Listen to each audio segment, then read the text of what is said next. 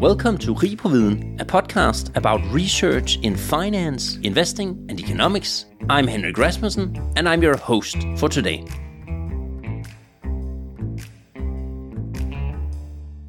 This episode is produced in collaboration with Deloitte. Deloitte helps Rig på Viden get a practical perspective on academic research while also getting inspiration. This explorative collaboration bridges the gap between academics and practitioners and we really appreciate Deloitte's support of expanding academic knowledge.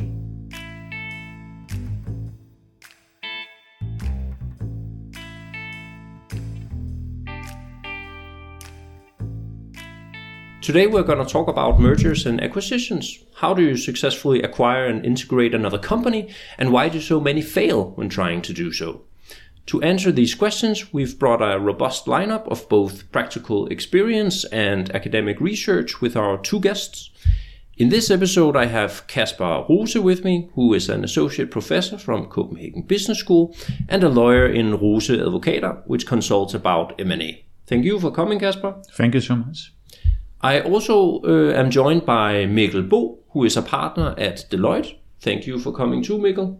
Thank you. So, just to start off, Caspar, what do you spend your time on at Copenhagen Business School? Uh, currently, at the moment, I'm actually finishing up uh, a book in Danish that is entitled uh, Shareholder Rights, which actually deals with a lot of these issues that also are relevant when we talk about M&As.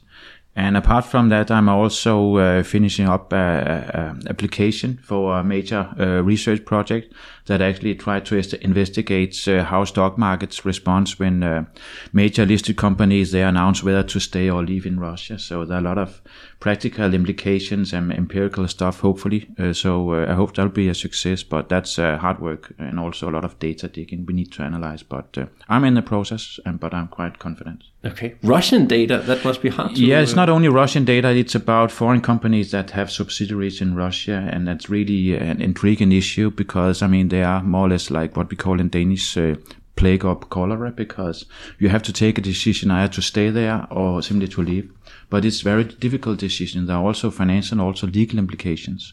But that's another story. Yeah. Okay, and and what kind of experience do you have within this field of mergers and acquisitions? Yeah, I work with uh, as a partner in the Deloitte consulting M&A practice. I work with uh, the strategic and operational elements of of the M&A journey. So helping our clients all the way from M&A strategy through to transaction and due diligence, uh, and also realizing the value of the transaction in the post-merger integration or carve-out phase of a transaction. So I've had the, the pleasure of working with some of the largest uh, transactions in Denmark, and I really enjoy helping realizing these transformational moves uh, for our clients.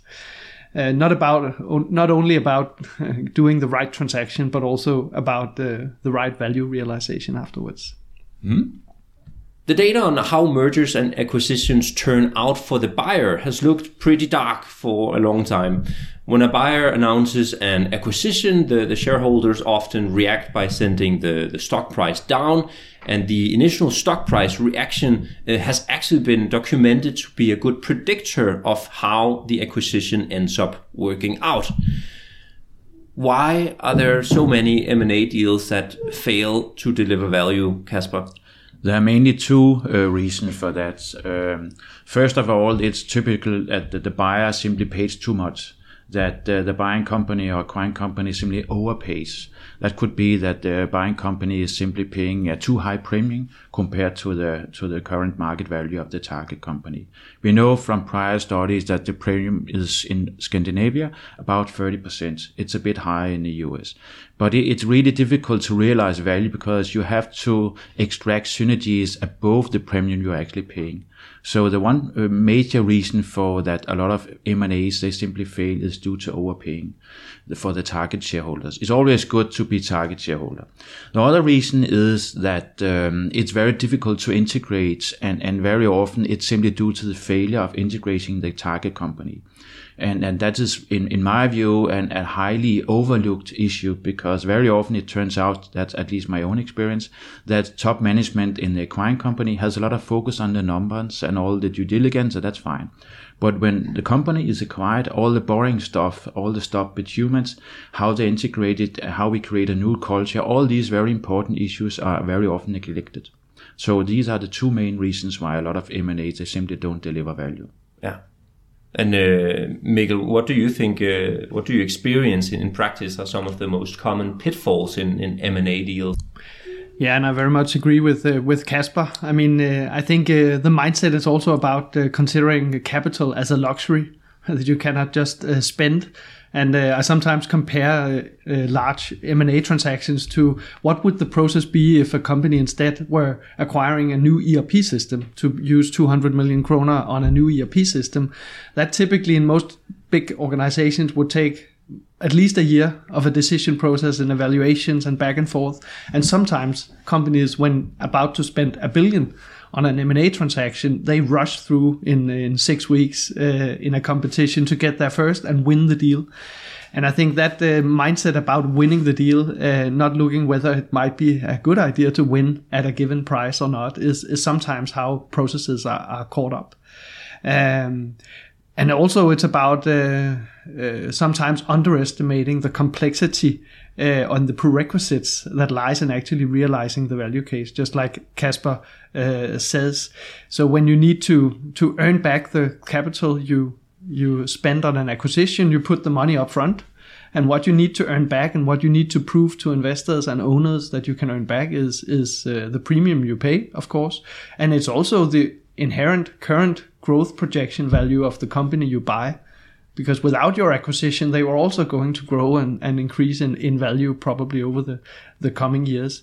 So so having a robust plan to actually show how do we actually then realize uh, that extra benefit through the transaction is is key. And sometimes we see major transactions in Denmark where stock prices fall significantly at announcement and most often it's due to not having that very clear plan of, of synergy realization. Yeah. Interesting. You, you mentioned this about rushing through with deals because because it touches a, a, been, a, bit upon a, a subject uh, that I remember from CBS on uh, what's it called loss aversion or like um, sunk costs. Like if, if you have already invested a lot of time and energy researching a deal, deciding not to go through with the deal, it's it's like a loss in the brain of, of the manager or the, the CEO. We've spent all this time researching this company.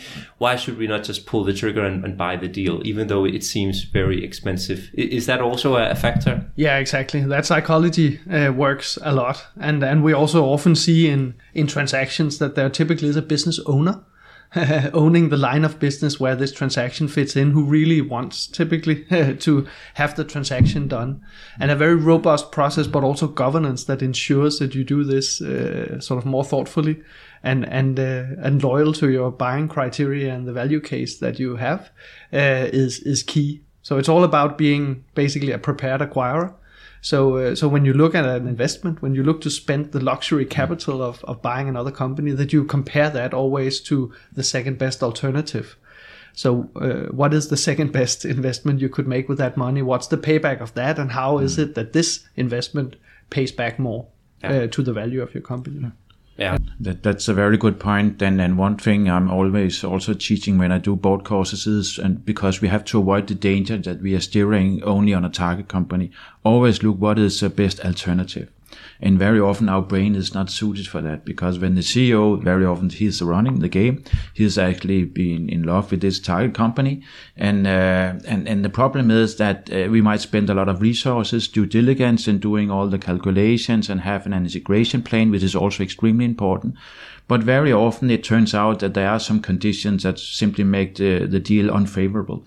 But then it's very hard for the CEO because he has invested so much social capital in a deal to say, okay, guys and, and ladies, we simply have to abandon the deal. Because as you also said, we have spent a lot of money on this deal. But from an economic perspective, all these money, uh, they are simply defined as sunk cost. They don't care. But have the gut and courage to simply walk away. That's also very important. And, and I think it's very important for the board of directors to give the CEO room for leaving the, the deal simply if, if some of the conditions or they find something in the due diligence report which is simply non, un, non-favorable. So have the gut to walk away from a deal because always to save money. That's also one other way to look at it, how to earn money. That to save money. Yeah. Yeah. And from the being a proactive and prepared acquirer, I think the next step that is, is really important to succeed is is that that you then, then don't get rushed through a process, uh, but but uh, spend the necessary focus and time on pressure testing these assumptions of the value case in uh, sufficient uh, due diligence. And most companies do financial and tax due diligence. That's a must. Uh, sometimes overlooking uh, sort of the commercial due diligence that tests the growth trajectory of of the value case and the operational due diligence that actually tests the cost base of running the business, the uh, prerequisites for realizing the synergies. So what does it actually take to to integrate and run the business after acquisition? So uh, so it's really important to spend that uh, adequate amount of time of, of of pressure testing the value case once you have defined it. Yeah, and Caspar, you also mentioned one of the the biggest factors for for failure was to overpay for yeah. a company when you want to buy it, and and what I had to wrap my head around uh, the first time I, I learned about mergers and acquisitions was that to actually buy a company, you have to pay a premium. You have to yeah. pay more than what it's worth currently on the stock exchange because if not, why why would they sell the company to you? There, there's yeah, no you benefit. Have to. That, that's correct, and you have to pay some additional because the current market price simply reflects the current uh, ownership structure. And, and if you are uh, dealing with a majority owner that seeks full control or an acquirer, then this acquirer needs to pay up a premium to have complete control of the company. So um, it, it's really difficult to to uh, to add some additional value, but that's how the game is, and that's why some of these CEOs and their team simply need to have some some input from outside consultants. Because another thing we should always remember is that the CEO and he, he cannot just turn to his internal team because they will simply say whatever he wants to hear. so you have to ask some uh, some external persons to to assist you and also be able to ask all the critical uh, questions because it's very important. And also my experience that's from a board perspective that you have to have a relatively detailed integration plan with some milestones. And if these integration synergies are not realized within, let's say, two uh, maximum two years, they're simply defined as more or less pure air. So it, it's it's relatively it's quite important actually to have clear goals from from the start. Of course, you may not realize all the, the, the, the, milestones from the from the start, but it's very important to have some kind of idea.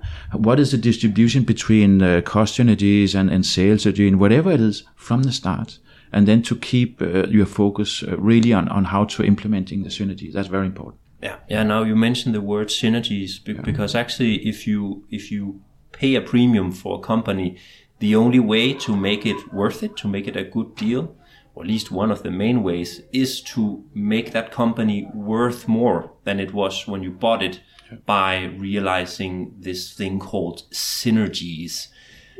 That maybe your company can provide something to the company you buy that will increase the value of it. Maybe a better IT system or or, or, or what do you think? What, what are some of the, the, the most common uh, synergies and, and, what's the definition? Actually? You could say that. I mean, uh, I mean, the definition is straightforward. I mean, we want to create some additional value, but the, the point is that normally we dis- distinguish between what we call sales synergies, typically more sales, additional sales, cross selling, whatever it is, and then cost synergies if you want to realize what we call the low hanging fruit, you will try to realize the cost synergies. That could be simply to merge common uh, uh, departments, whatever. To if you have two legal departments, if you have two uh, HR, whatever, to merge them into a single one, ever to to uh, optimize production facility and all these issues. They are the cost synergies, and they are in the short run, run more easy to realize.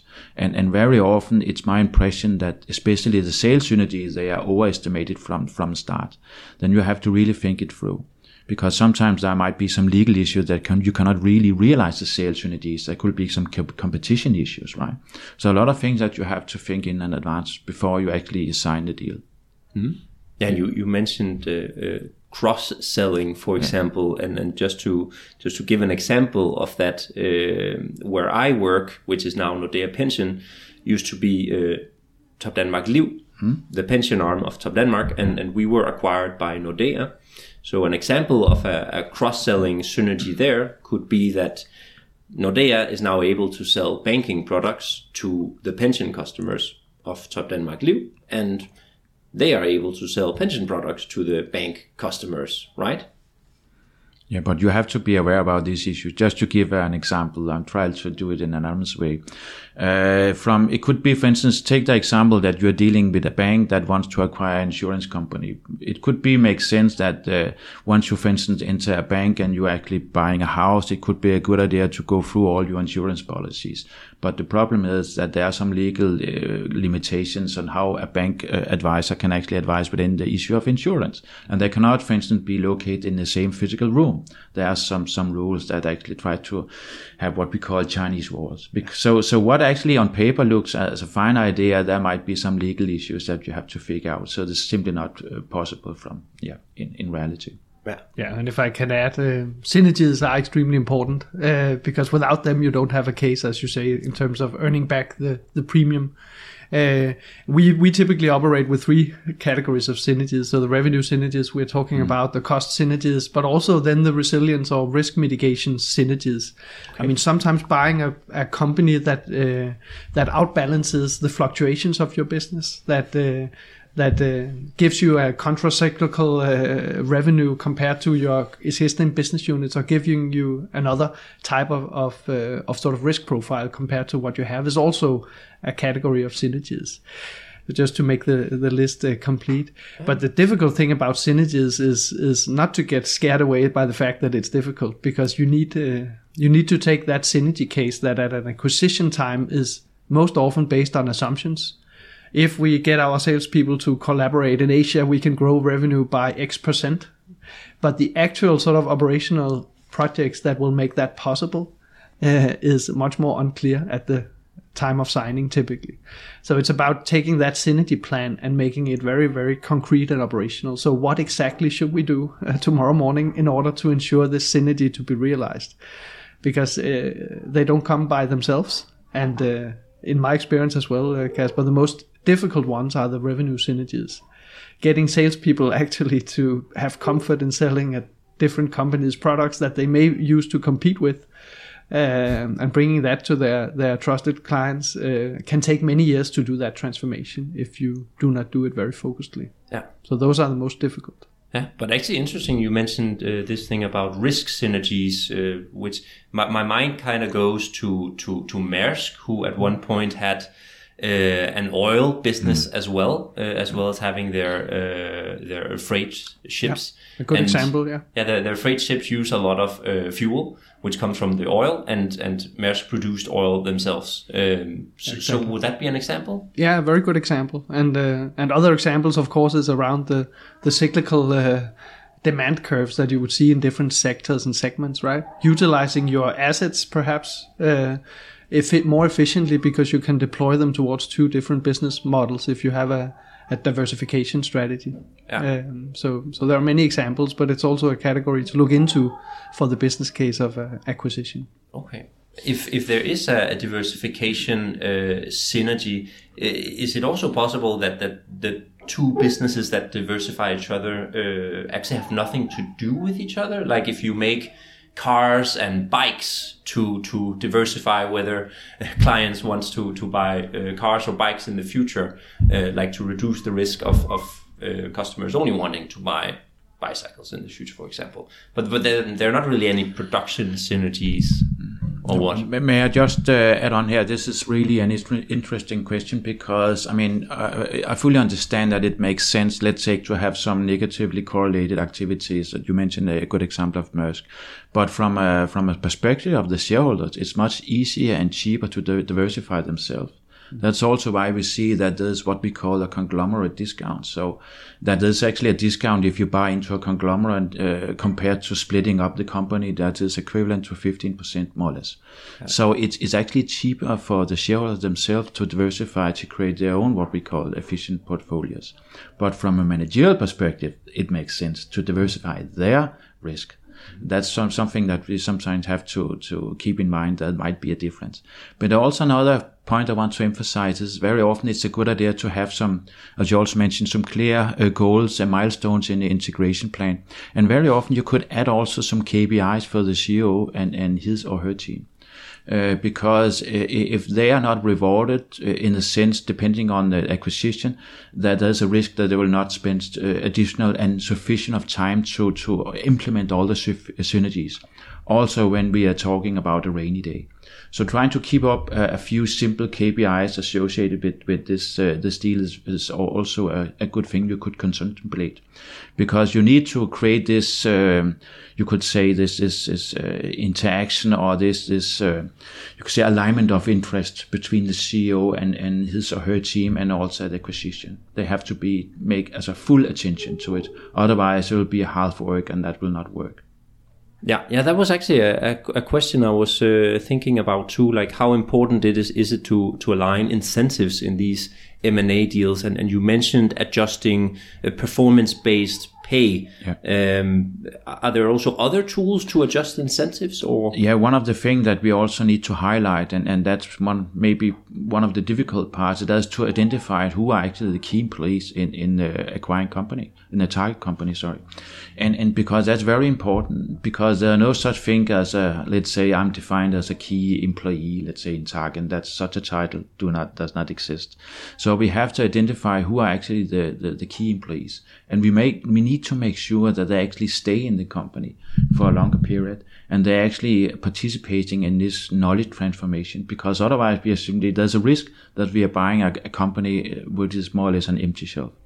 So you have to figure out uh, how to also incentivize them. It could be the use of a stay on bonus which is, of course, you cannot do it for listed companies, but all other companies you can actually contemplating using a, a stay on bonus for, for key employees in the target company.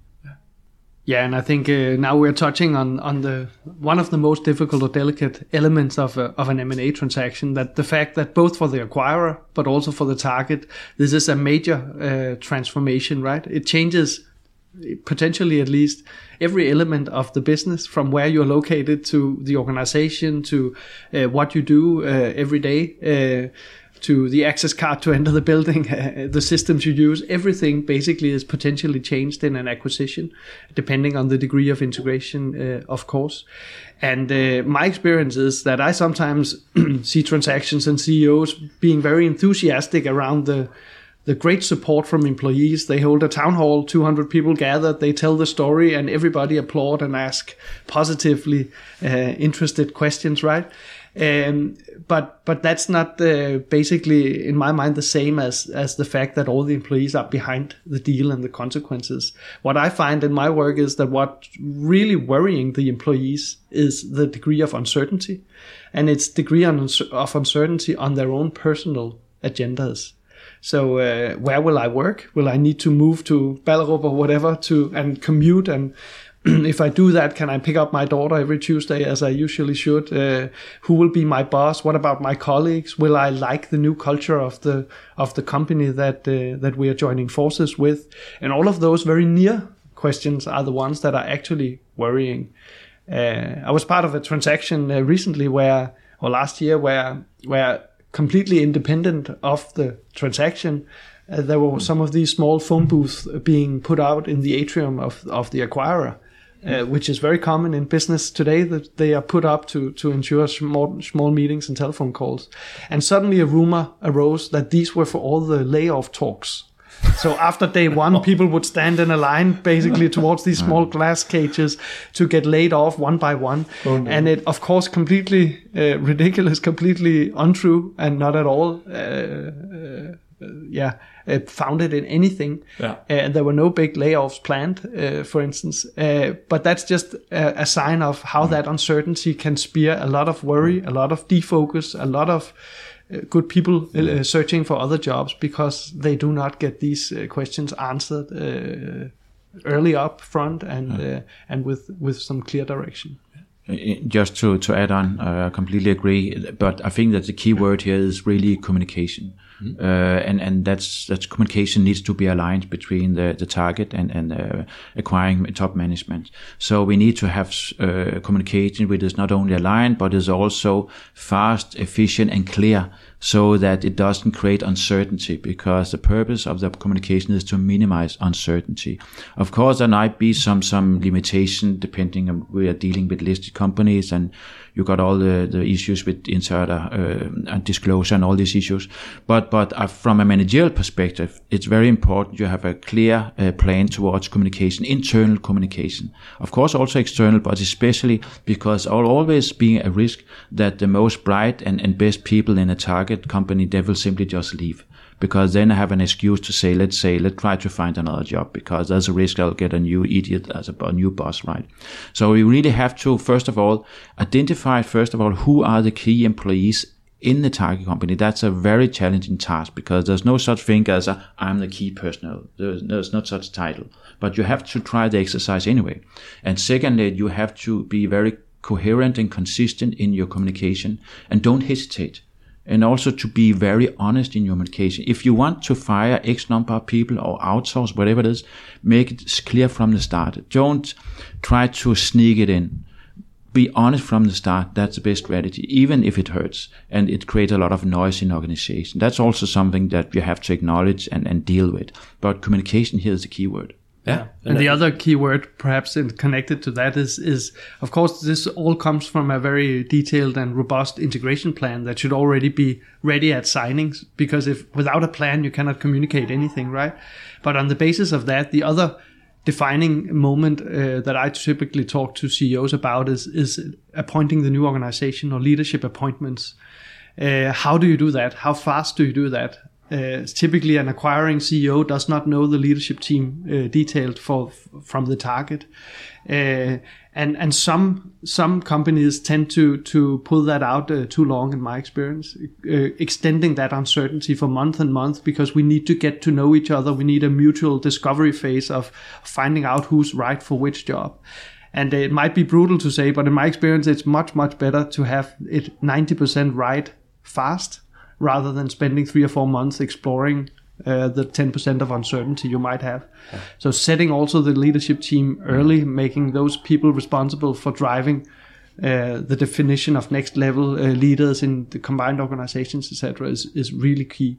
Because not doing it creates that defocus and uncertainty that we talked about. Yeah. Yeah, I just wanted to zoom in a little bit on, on communication you mentioned as, as an important factor because I, I guess it's not only employees being uncertain about what's going to happen, uh, when the company is, is bought, but also uh, shareholders, for example, and, and, and managers? Uh, is it communication to all of these um, stakeholders that are important and what kind of yeah but we have to distinguish between of course there are some uh, differences also depending whether we are dealing with listed companies right?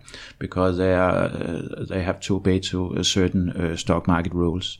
But it's very important that we have a, a, clear communication plan towards the internal stakeholders stakeholders, and also in the, the some of the the people. I mean, the acquiring companies they also have may have some employees with fear from the job because if let's say the the merger is driven by cost synergies, there's a risk that they will simply be laid off. So, so very clear communication. That's very important. Of course, also to the external stakeholders, including shareholders.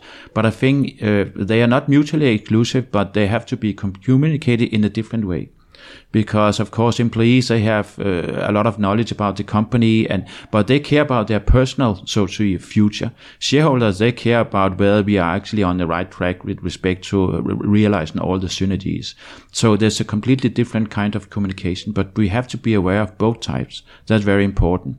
And also another point which i would like to emphasize is that we should always remember that when you're in charge of a new company when you have acquired a company uh, you have a high degree of, of uh, liberty to take all the difficult decision. Uh, always say you have 100 days to take all the unpleasant necessary uh, decision. Take them right away. Don't wait to exercise them. So, so you have this like when you start in a new job position, you uh, sometimes make some errors, but that's fair enough. You have to learn in a very fast way. So take the unnecessary decision in a clear, consistent manner from the start and not wait to, to postpone them. That's the worst thing you can do because then there's a risk that all the bright and good people they will simply leave the company. What what kind of communication do you give to the, the shareholders when, when you make this kind of uh, acquiring? I mean, they have to be uh, trusted that we actually on the right uh, track with respect to to realizing all the synergies, and they need, of course, to be uh, have some updated information. And if sometimes uh, uncertainty uh, simply occurs and we are not on the right plan, we have to come up with some kind of explanation how to to realize it anyway. And if we are delayed and if there are some external issues, very often it's actually due to external things you cannot control. It could be all sorts of, uh, let's say, uh, political risk, whatever. You you are simply not able to foresee. The, the the thing is that you have to communicate communicate with the shareholders and convince them that you are able to deal with uh, also uh, external uncertainties in a consistent and efficient manner. That's very difficult. So you really have to convince that you are not overpaying, but you are on the right track, uh, and you actually have a plan and you have a communication strategy. And if something uh, happens from, let's say, from the outside, then you actually have an organization that is able to take care of this in the best way. But but always to be honest, also to say that uh, it's not simply just a straightforward exercise. There'll always be issues, but you have to have the organization, the skills, and the will to implement it. So it's very really about, I will say, the single word here is simply trust. Do shareholders trust that the CEO and his or her team they have the same they have the necessary qualification they have the good advisors and they have also a willing to spend the necessary time to implement all the synergies because that's very often the hard and boring stuff afterwards when you have acquired a company. Do you experience in practice when when the company has uh, has has uh, acquired another company and and announced that, but but then later uh, communicates their plans of integration, for example, uh, to the market.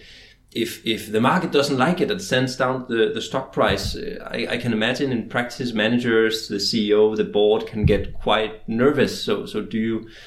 is there a pressure to like okay let's go out and, and change the statement or, or let's uh, maybe announce another plan to satisfy the shareholders or, or, or because it can be quite kind of a game with with the communication right yeah it can and i agree very much sorry Caspar to what you were saying about it's about trust right? And it's it's right from announcement day to to uh, signal that trust that this is based on a on a thorough plan. We can actually document how we want to realize the value.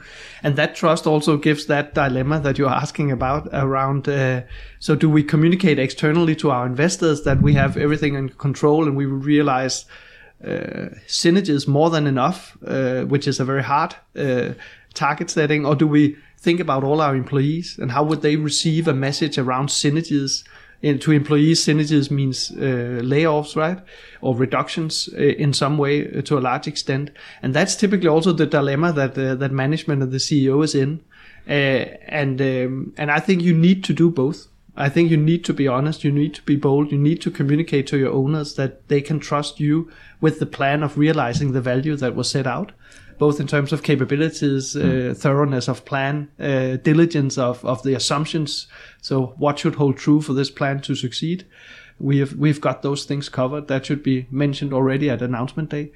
But then you also need to be honest and manage the expectation of the employee base. But if you try to stand in the middle of that, uh, you will lose on both uh, communication fronts. Yeah. yeah. Don't be a, a flag in the wind yeah. No, uh, also I completely agree. But also I'm just getting inspired. Uh, very often when we're dealing with a company, even if it's a listed company, there might actually be one or two or three, even majority shareholders.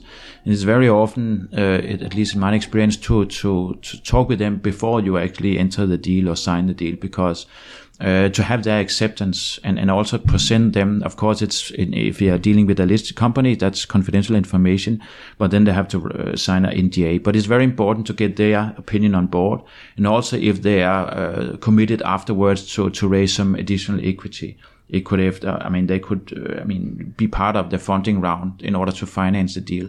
But apart from that, it's it's it's also about credibility. So if you're able to to send out the stock announce, announcement where you actually also explain that we have the two largest investors, they're actually backing up the plan and then they are following more closely than all the smaller shareholders, that will create a, a higher degree of trust. Mm. Also, uh, Mikkel, do you think are there other uh, common challenges that companies face when trying to to realize these synergies in, in M and A deals, or have we have we covered most bases? No, I think we do. I mean, some things that we haven't uh, covered so much is sort of orchestrating what happens after after signing. And uh, what I typically say is that uh, that an integration or the point that you take over a company after signing or carving a big part of your company out is basically the same. That's a process of of a short amount of time and maybe a thousand important decisions. And basically, the normal governance, the business as usual governance of your company is not uh, geared towards that process where you need to decide, okay, org structure, locations, uh, uh, ways of working, uh, which client contracts or customer contracts do we handle in which way, etc., etc., etc. So there are a thousand very important decisions to be made in a very short time. And, and forming an integration program with that governance that is tailored to do that with an integration management office that can coordinate um, both what happens in the planning of the integration in the work streams, but also those decision making processes in the organization uh, is key.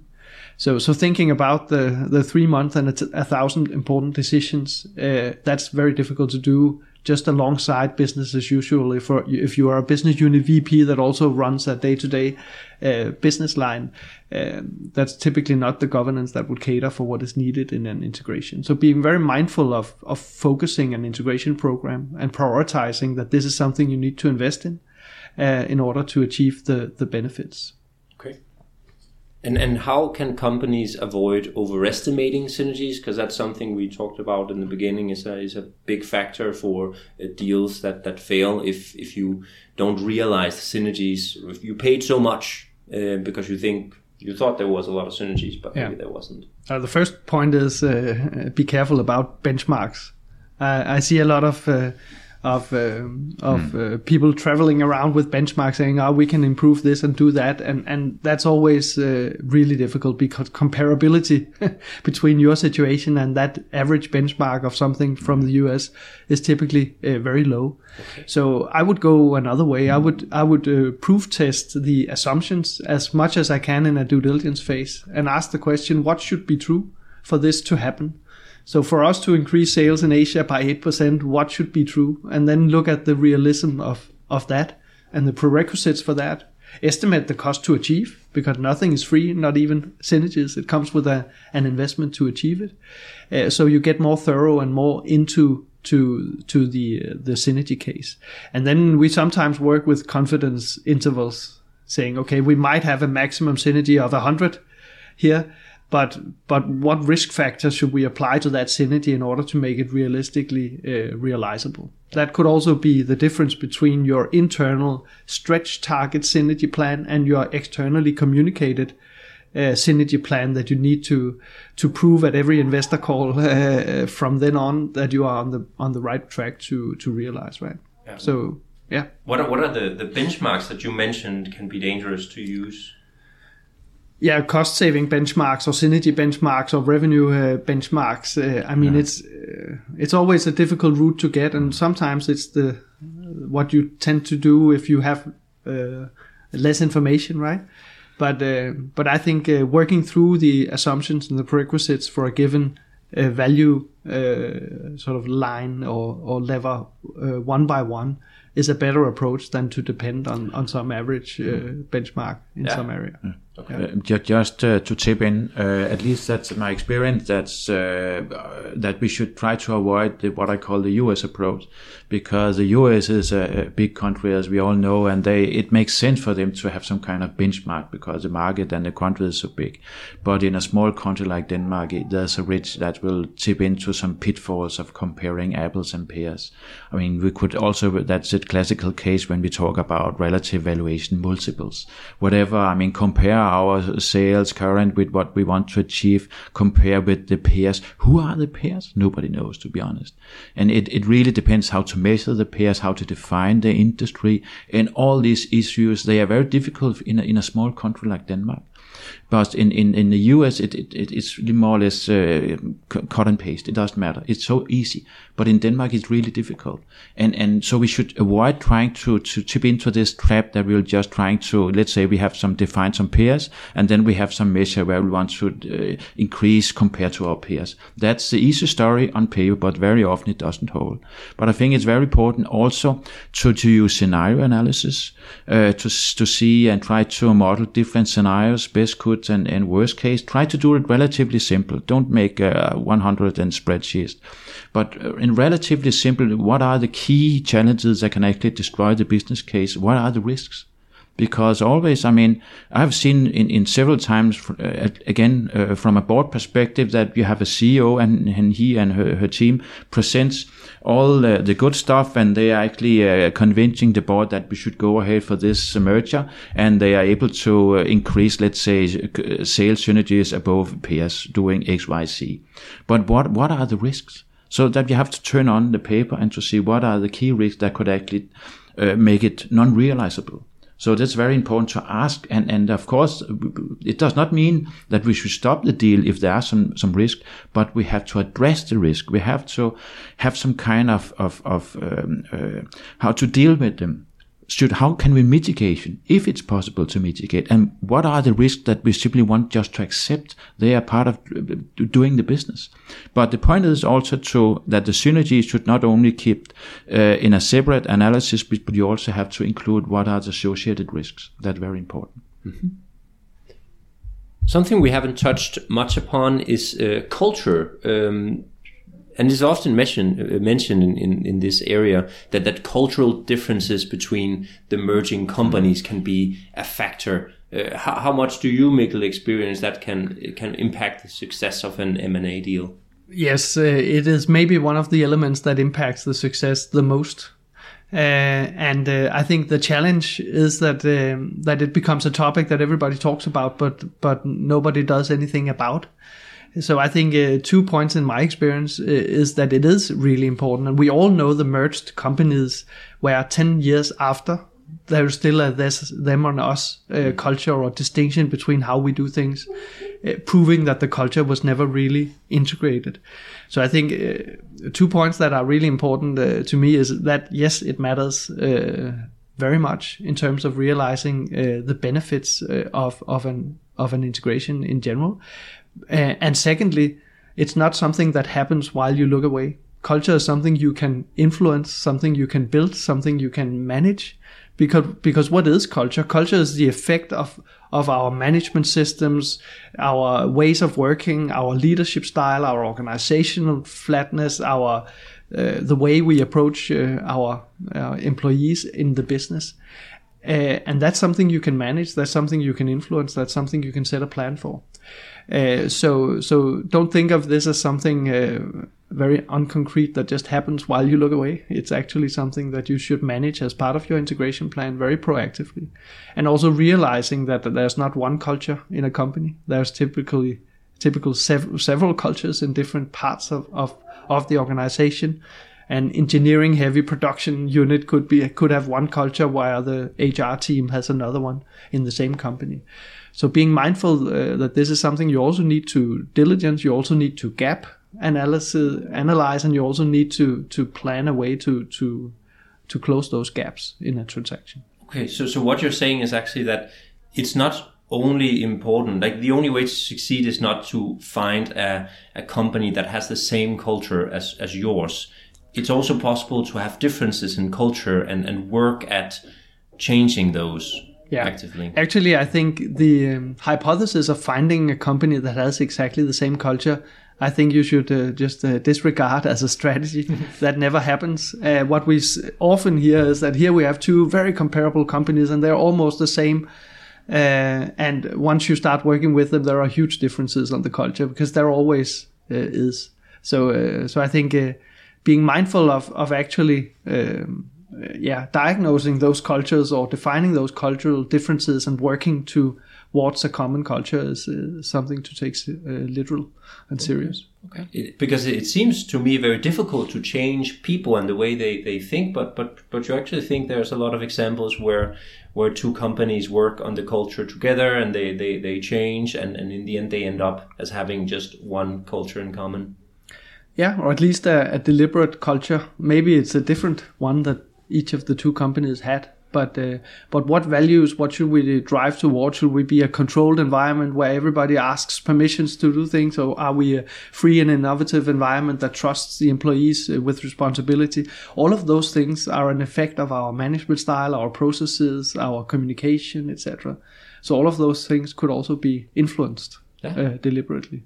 Do you think like if we just take two companies, one that has a very steep organization culture, uh, where the, the leaders have everything to say and employees don't have so much independence. And then on the other hand, you have a very flat organization where everyone has a say.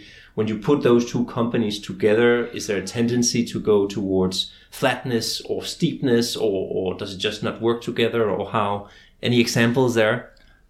I think the tendency is more towards the fact that the acquirer's culture, uh, if you do not mm, proactively uh, consider culture as a transformation, uh, then uh, often the acquirer will assume that their culture is the continuing culture yeah. and maybe overlook the, the the performance issues and motivation issues and retention issues uh, that you will get by not considering uh, the gap and what you need to do to close the gap. Mm. Finally, uh, I would like to ask the, the both of you what kind of advice would you give uh, to future potential acquirers? Caspar, maybe yeah, you let's first. try to sum up. I mean, uh, I mentioned in the start uh, briefly that uh, there are two issues that uh, why that a lot of M&As they simply don't uh, gain additional value. That's simply due to overpaying and, and lack of integration. And I think uh, overpayment that's something you can do something about relatively easy, but the challenge and, and, and most difficult part, as also we heard here, is really how to to deal with integration, especially if you're a Danish company buying up foreign companies. we don't need to go far. Just buying a German or Swedish company, will see that the company is completely different. And sometimes also acknowledge that from operational perspective, we may integrate synergies, but it may actually turn out that be a good idea just to leave the cultural uh, culture as it is in the acquiring company as a standalone. Because this, I mean, we, we should just acknowledge that there's not something that you can just uh, adapt a new culture as you adapt a new jacket or whatever it is. It's a very long-term project. So to, my point is that to, to think about and to have a coherent plan about integration is probably the most important part of it in a word uh, to tr- uh, if you, we are focusing on, on creating value. Uh, so don't estimate a culture. It cannot be left for the HR. That's a short answer on a very difficult question. Yeah. Okay. And Mikkel, final advice? Yeah, again, uh, maybe summing up a little bit, but I think uh, there are three things, right? Uh, first is, is be thoughtful and strategic about the acquisition. So don't get rushed into the process. Uh, don't skip the due diligence because uh, a seller is requiring you to pr- to put a bid in three weeks' time. Uh, so treat it as a as a luxury capital and, and have the adequate process for you to make sure you're applying that capital right.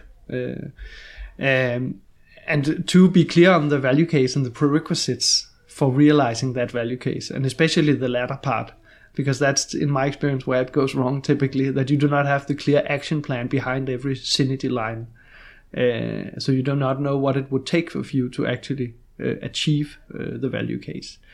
Uh, and uh, thirdly, don't underestimate the integration. Back to my point around the thousand decisions, and a lot of, of things need to be changed or at least considered. How do we do this in a in a new setting? Designing a new combined operating model and implementing that uh, uh, is not to be done sort of with a 10% allocation next to your day job. Uh, it is a, a, focused insight that that require prioritization. And maybe an, an, appendix to my three recommendations is a, a colleague of mine, uh, Mark Sirower, have written a book, The Synergy Solution by Harvard Business Review. And that's actually, in my mind, one of the best M&A books uh, written over the past uh, decade. So that's also a recommendation as you're asking for recommendations. Yeah, we'll definitely give that a read. Okay, but then I'll just say thank you to the both of you for your time. It was a pleasure talking with you, Kasper. Thank you for coming. Yeah. And thank you too, Mikkel, for coming. Thank you for the time. Tak for, at du lyttede med til Rig på Viden. Jeg håber, at du lærte noget, og hvis du nu synes godt af vores podcast, så kan du støtte os ved at følge den på Spotify eller skrive en anbefaling på iTunes. Inde på LinkedIn, der kan du følge André Thormand, Benjamin Somofen eller Henrik Fode Rasmussen. på genhør.